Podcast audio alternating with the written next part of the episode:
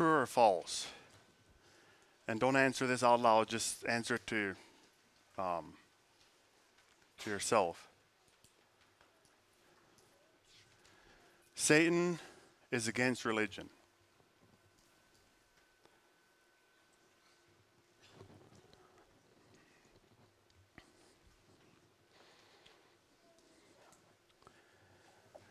That is false. In fact,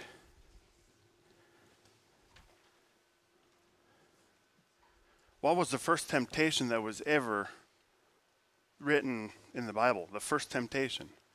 It was a religious one. What tempted her was you'll be like God.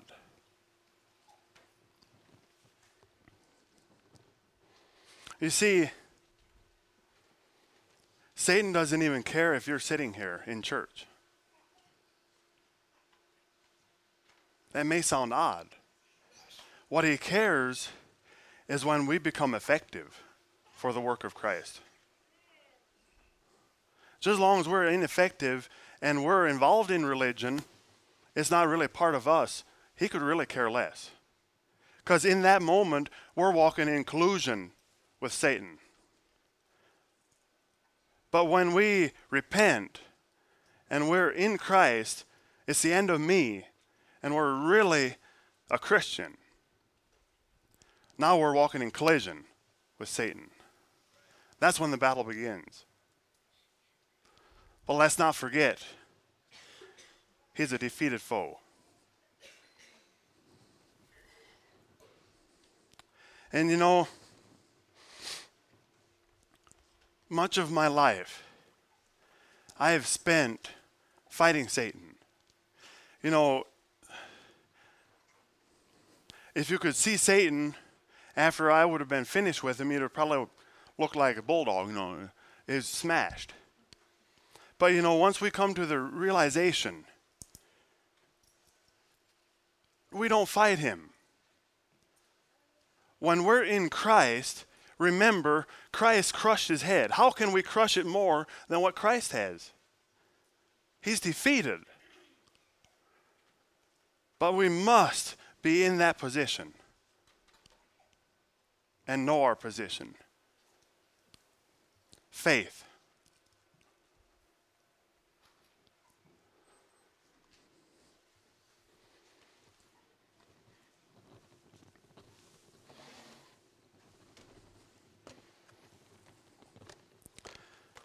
I'm going to share a little gospel according to Tupperware.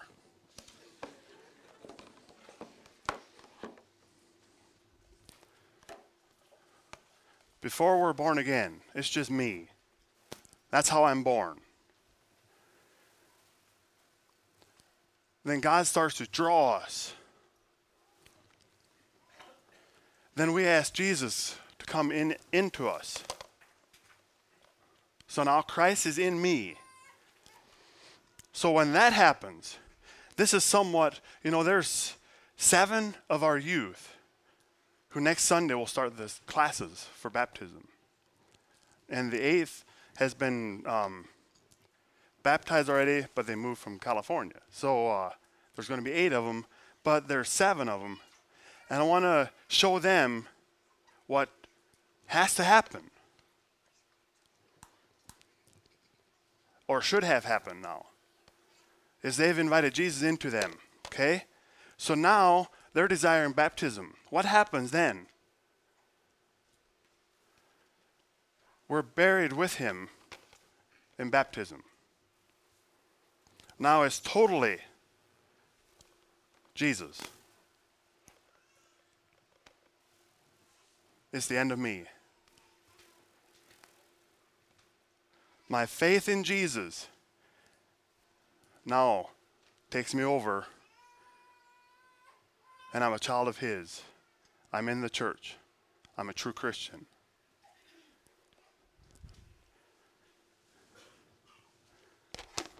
And then we're sealed by the Holy Spirit. Isn't that beautiful? But it must be the end of me. It must be. Where do you see me in here?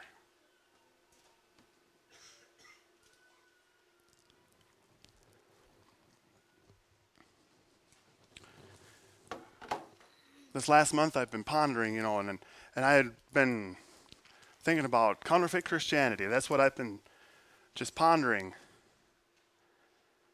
But I think it was Friday night it changed to true Christianity. Why not focus on the real thing? Rather than teaching on what, how would I want to word it? You know, if you're this, you're not in. Let's say this is where we go higher ground. Let's raise the bar. You know, we have bought in to this American church culture.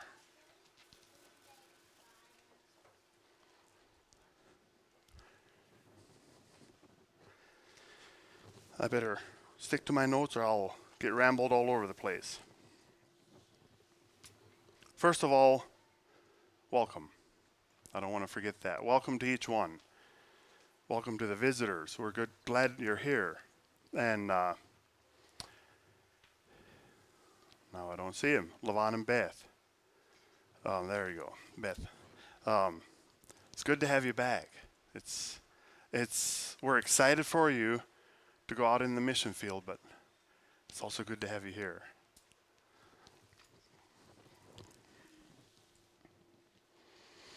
So today, I want to look at what Jesus taught. You know, we tend to make church life or our Christian life difficult, hard. How would you say? Sometimes it's hard to understand. But you know, the gospel is so simple that babes understand it.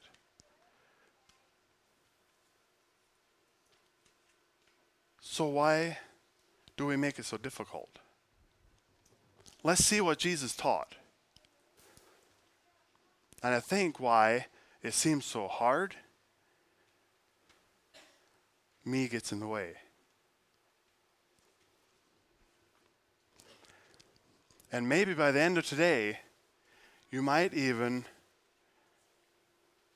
street evangelize at work, whatever. You may do it differently than what we've been doing. Let's see what Jesus taught. You know, sometimes, you know, we've desired church growth, it's exciting.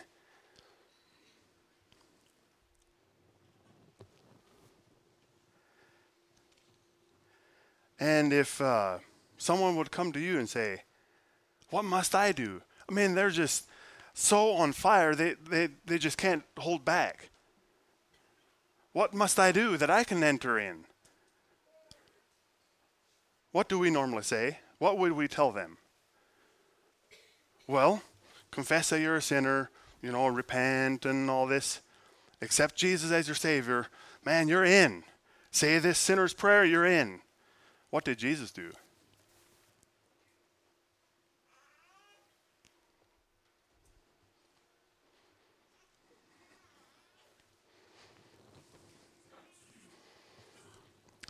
When there was a great multitude following him, what did he tell them?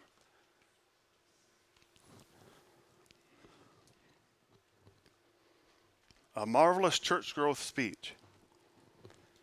Then Jesus said unto them, Verily, verily, I say unto you, unless you eat the flesh of the Son of Man and drink this his blood, ye have no life in you.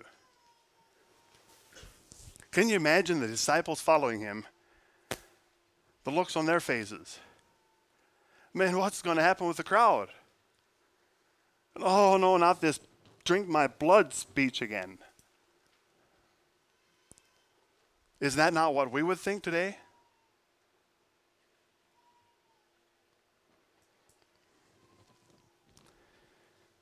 What happened then?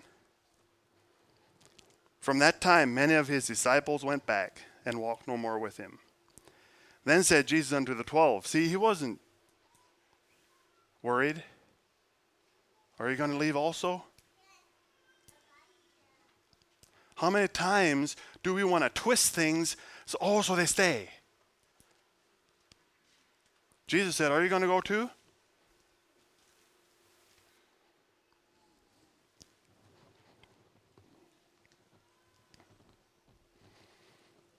By the end of his speech, they all had left except those 12.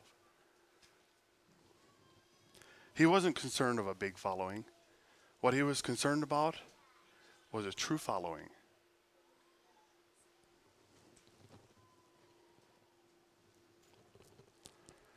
See, his focus was on the few who believed in his um, when he said those radical things. And what he desires is radical obedience to his radical teaching.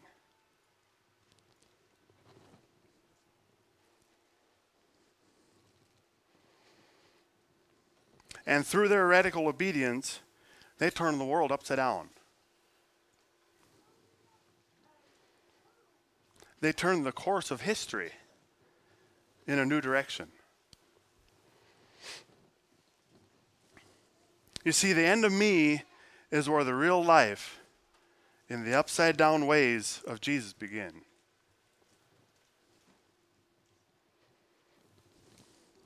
If we're not enjoying the abundant life that Jesus has to offer, then too much of me is still alive.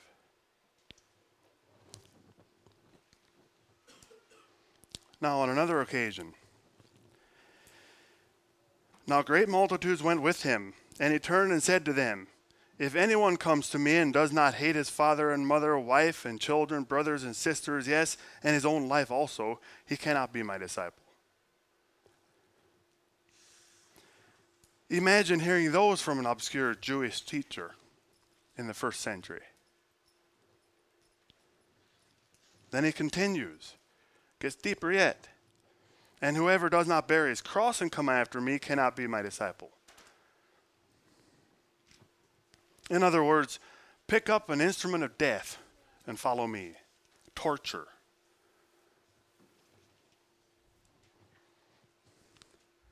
You know, this is getting plain weird. In today's society,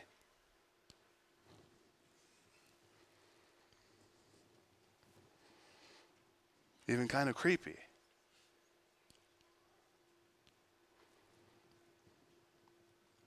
Imagine a leader coming today saying, Take this electric chair wherever you go. Be odd. But if we would carry, be carrying an instrument of death, we would always be reminded. That's, I think that's what Jesus is saying. Reminding, wherever we are, it's the end of me.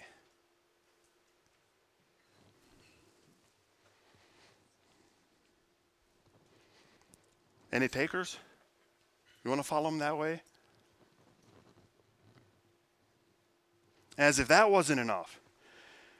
Jesus finished his seeker sensitive plea with a pull out your heartstrings conclusion. So likewise, whoever of you does not forsake all that he has cannot be my disciple. There's not room for an ounce of me. All includes everything. We hold nothing back.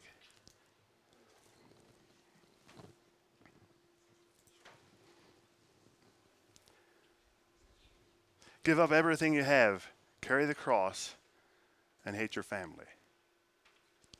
I don't think he literally meant hating them. But we dare not love anyone, anything more than him. Nothing should infringe on our relationship with Jesus Christ. Nothing.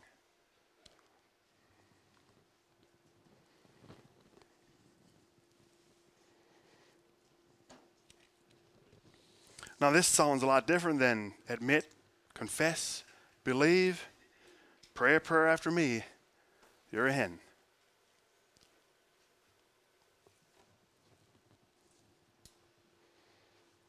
Now, that's still not all. Mark 10.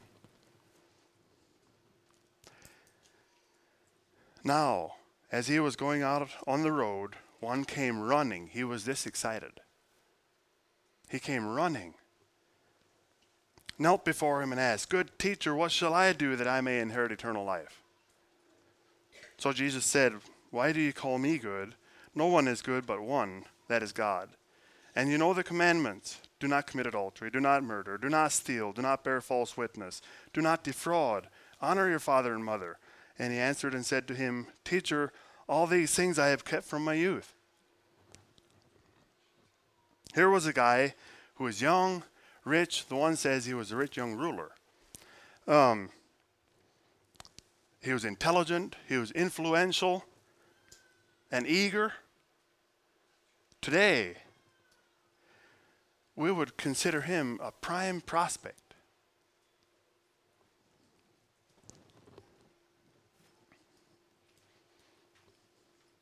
You know, if we would have been Jesus, man, this is our chance. When do they come that eager?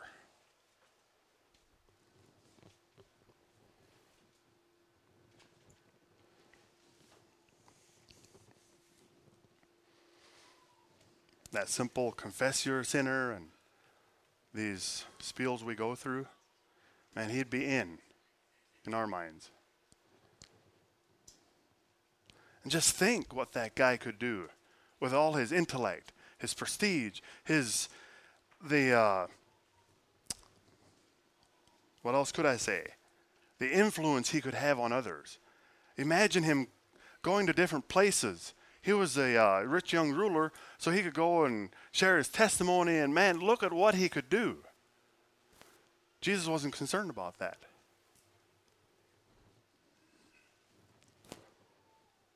Wish Jesus could see right into his heart. He wasn't ready to give all of himself. To us, it would have been a no brainer. Then Jesus, looking at him, loved him and said to him, One thing you lack. Go your way, sell whatever you have, and give to the poor and you will have treasure in heaven. And come, take up the cross and follow me. But he was sad at this word and went away sorrowful, for he had great possessions. He wasn't ready to surrender it. It was too important. See, Jesus did opposite of what we normally would do. You know, unfortunately, Jesus didn't have all those personal evangelism books of today that tell us how we spread the net. I mean, when they're in, when we close that sale, man, it's the sale is finished. We got them in.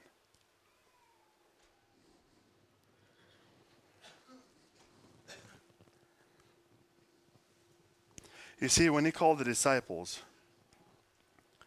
they had to abandon their career. Matthew was a tax collector. He left it.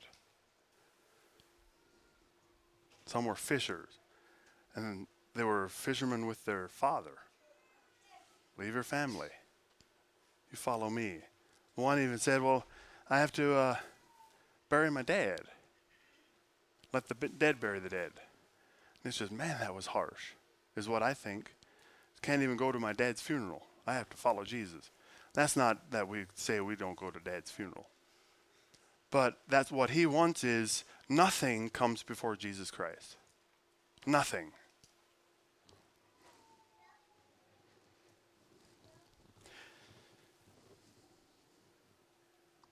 Ultimately, Jesus was calling them to abandon themselves. Leave certainty for uncertainty, safety for danger and self preservation for self denunciation. It doesn't sound positive at all. What would draw people to that?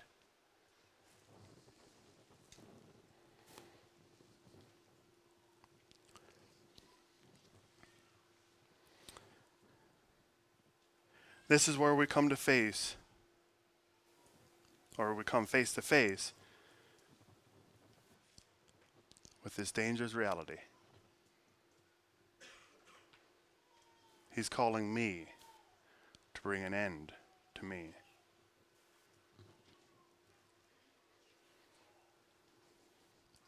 We do have to give up everything we have to follow Jesus.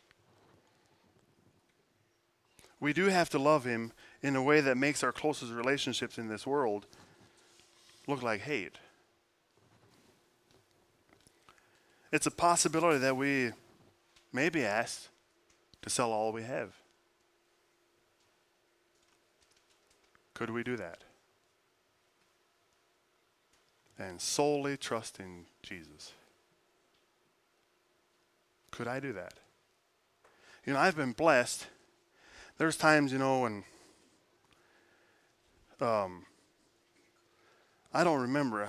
Have I locked the car or haven't I? Well, I don't want to go and look. Then my wife would say, Well, if somebody wants to take it, let them take it. That's how we should be. Are we so concerned that we might lose a dollar? Or are we so concerned, that we'll lose a $20,000 vehicle? Should we be more concerned that we lose our relationship with Jesus Christ? Where's our focus? What is my focus today? Am I so concerned that I don't err from being obedient? Am I willing to give up everything for Jesus Christ's sake? Where's my heart? That's true Christianity.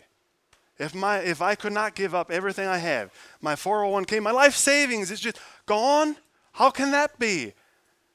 Would we lose our mind? If we do, we're not in. I'm sorry. Because our heart's on, on our whatever we have. That's where our stability is. That's where our safety is. Because I am set for life. Whether it's 5,000, whether it's trillion, it should mean nothing. Nothing. Absolutely nothing. If I lose it all tomorrow, would that cause me to lose my focus on Jesus Christ? If it does, it has got me and Jesus doesn't. That's the reality that I have discovered through this. I better not have anything. No other gods before me. That even is alongside. What are we doing when we just let them come in without surrendering all? They bring in Jesus alongside. That's wrong. Forsake all. Be a true Christian. Those are the ones we want. The ones who are willing to surrender all because of the benefit we have in Jesus Christ, that abundant life, the eternal life. That's what makes it worth it.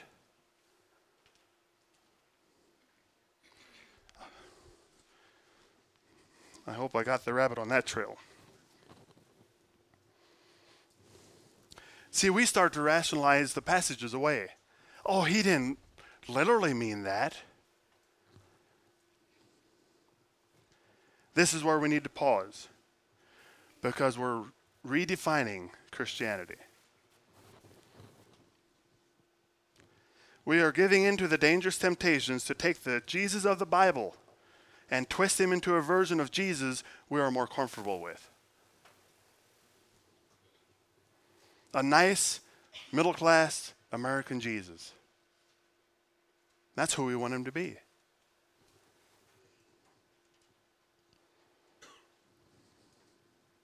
A Jesus who doesn't mind materialism and would never ask us to give away everything we have.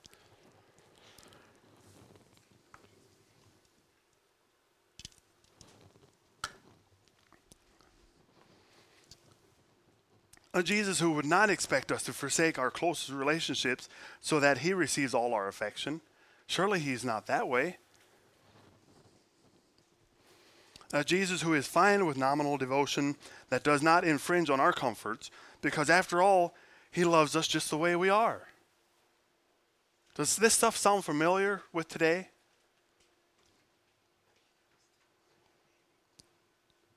A Jesus who wants us to be balanced, he wants us to avoid dangerous extremes, and who, for that matter, wants us to avoid danger altogether.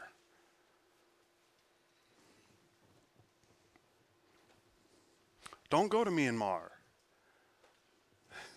It's dangerous there. go, Levon. Um, a Jesus who brings us comfort and prosperity as we live out our Christian spin on the American dream. Is that where we're going today?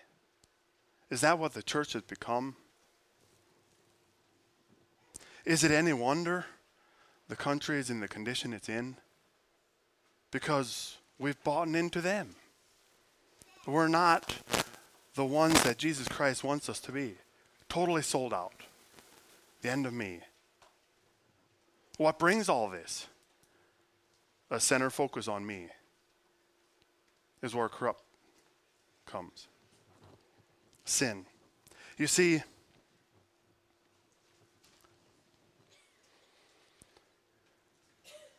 in Jesus, there's no I. J S U S, there's no I. It's all Jesus.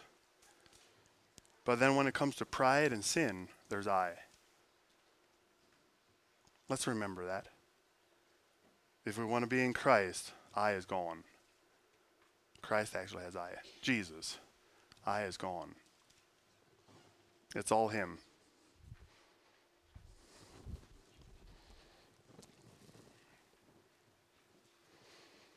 Do you realize what we're doing at this point when we believe all these lies I was saying? We are molding Jesus into our image. rather than allowing Him to mold us into His image.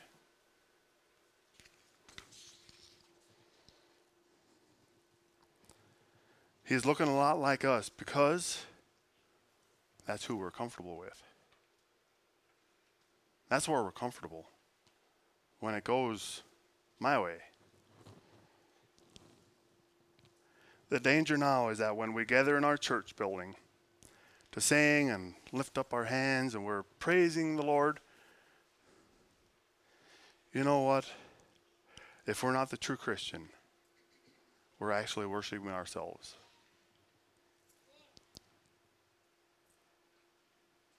Imagine what God thinks on that. You know, it's not all that say, Lord, Lord, who answers in.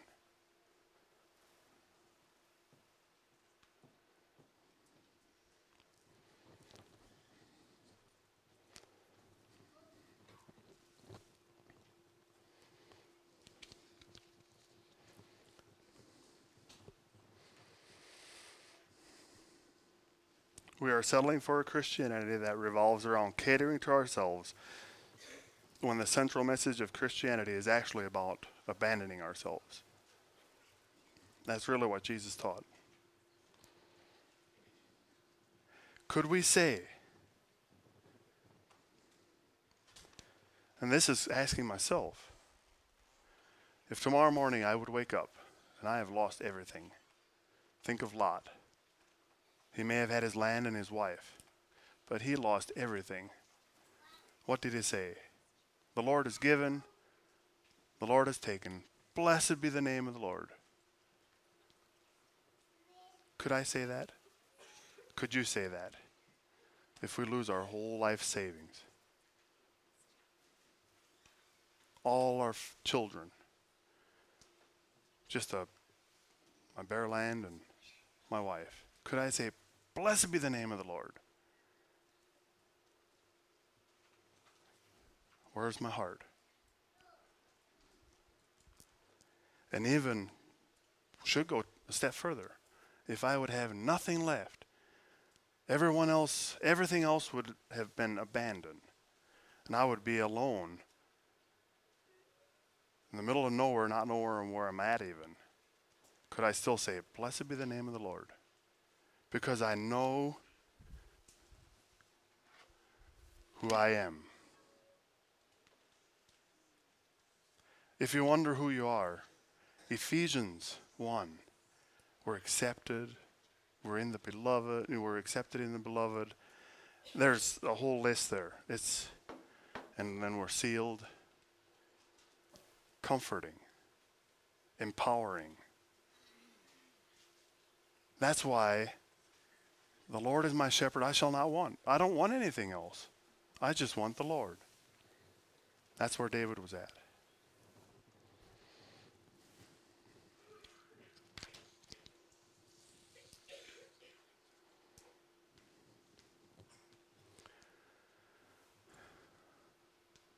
So I want to close with a note to me. And I don't know if you noticed that beautiful caterpillar in the beginning of the slide.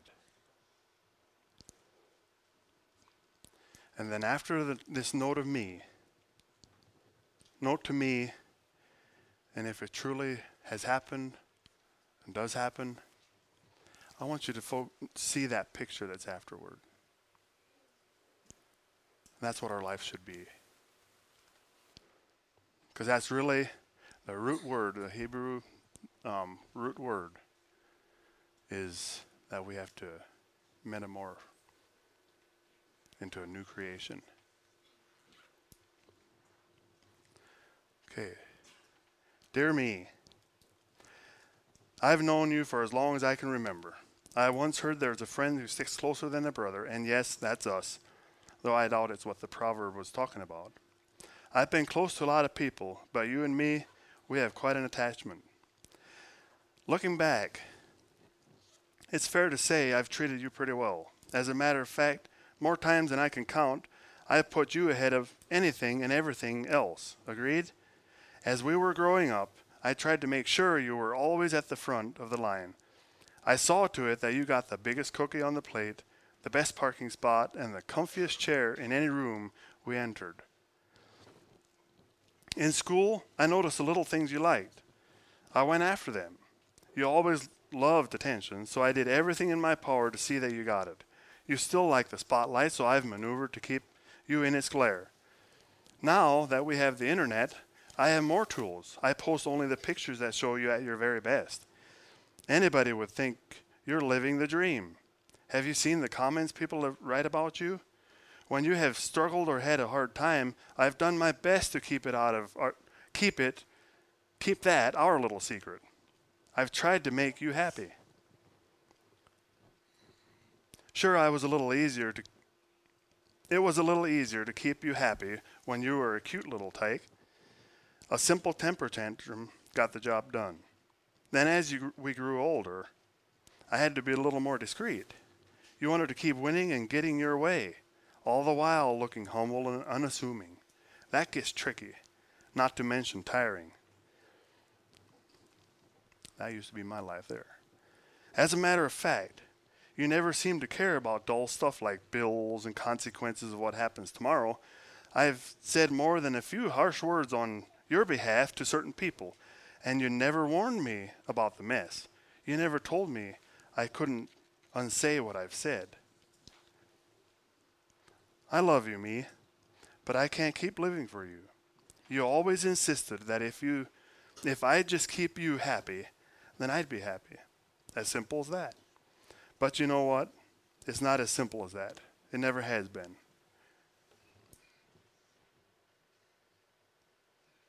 Did I miss one? Huh? Okay, sorry. Oh, yeah. I joined the two together. My bad. Didn't take my point out. Me, I've let you be in control and sit in the driver's seat, but it's clear you can't be trusted. You keep insisting you know the way we should go, but it always seems to be a dead end. I've looked into some other options, and I have decided to begin a journey down a different path. It's narrow and difficult, and not many choose it, but it leads to real and abundant life. However, and there is no easy way to say this, I can't take this path if I bring you along. So, me, this is the end of you. Sincerely, me. Just a little story. I know I said in closing. Friday, I uh, stopped in on the way home at McDonald's. And you know, this was on my mind. And so I stopped in there, and there were three of them drove in just before I did, so there's there's two lanes, and so just naturally you come over here. Well, I got behind this vehicle, and I was sitting there, and she kept on ordering, and then we just sat there, and four vehicles went through the other side, and it was just I almost was fuming. It was just, I mean, how could you take that long? But then all of a sudden, this came to my mind. Is this Jesus or is it me? My point is, I don't want you to expect you're always going to be perfect. Okay? Sometimes me wants to rise up, but I was still in the box. I was still in that position in Christ. It's just that still small voice that comes and Laverne, give me me. So I said, Lord, I'm sorry.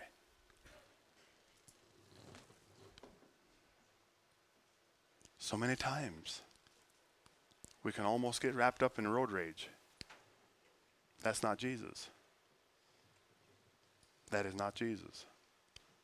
That's me. I'm guilty.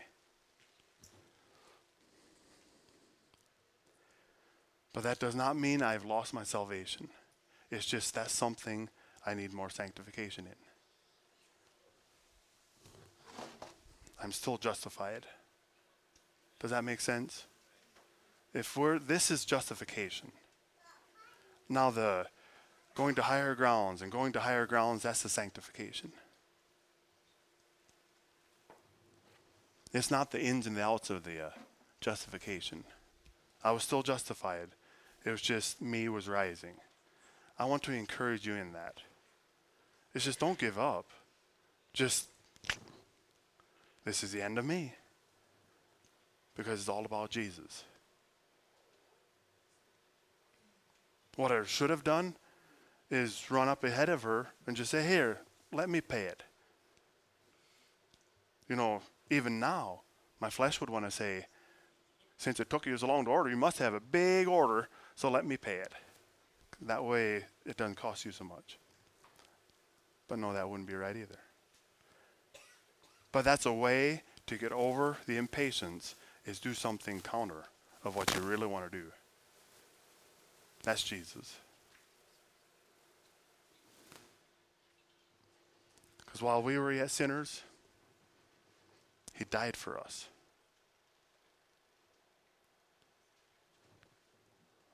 Are we the Jesus of today? Are we the hands and the feet of Jesus? We can't be Jesus. Don't take me wrong on that. But when we are in Christ, they should always see Jesus in me. If that's my focus.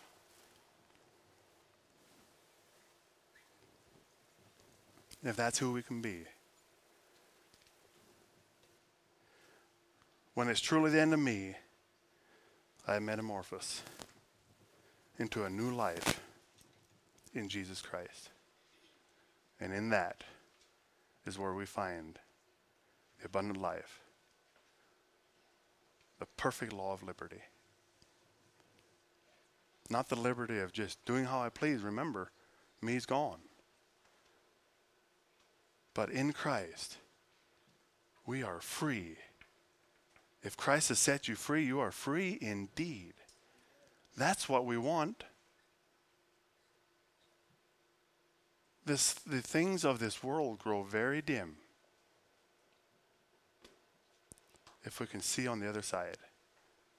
Like Keith had said, Jesus is everything.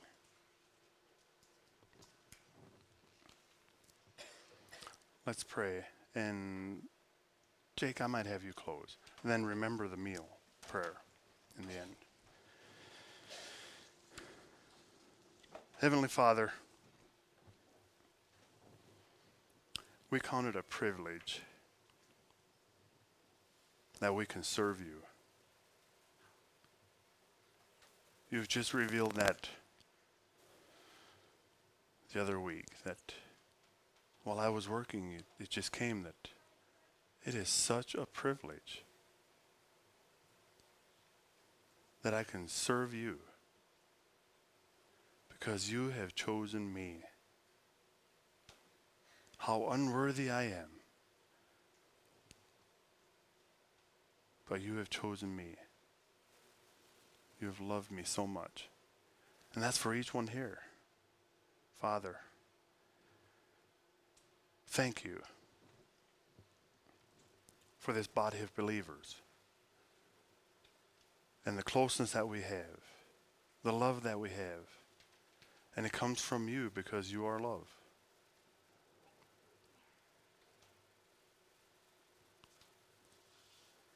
And thank you for the time that Jesus spent on this earth to teach us what it really looks like, what the kingdom of God really looks like, and what it is, how it should be.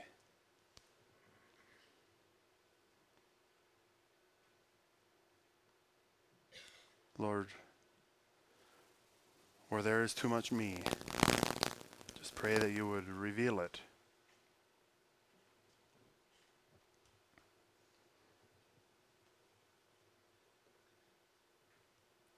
Just humble us, Father,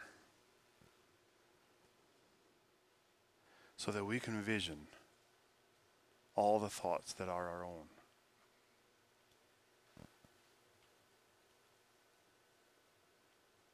And that we are totally and solely focused on you. Forgive us where we failed. Father, keep each one from the evil one. We thank you, Jesus, that you have prayed that for us, where John has recorded.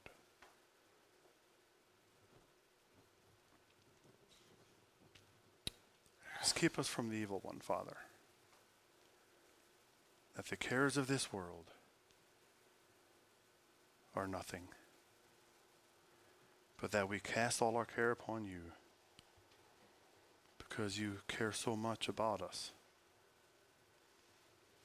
Oh, help us, Father. Empower us by your Spirit. And that grace, Father, that has saved us by our faith. Faith being the vehicle that brought us in.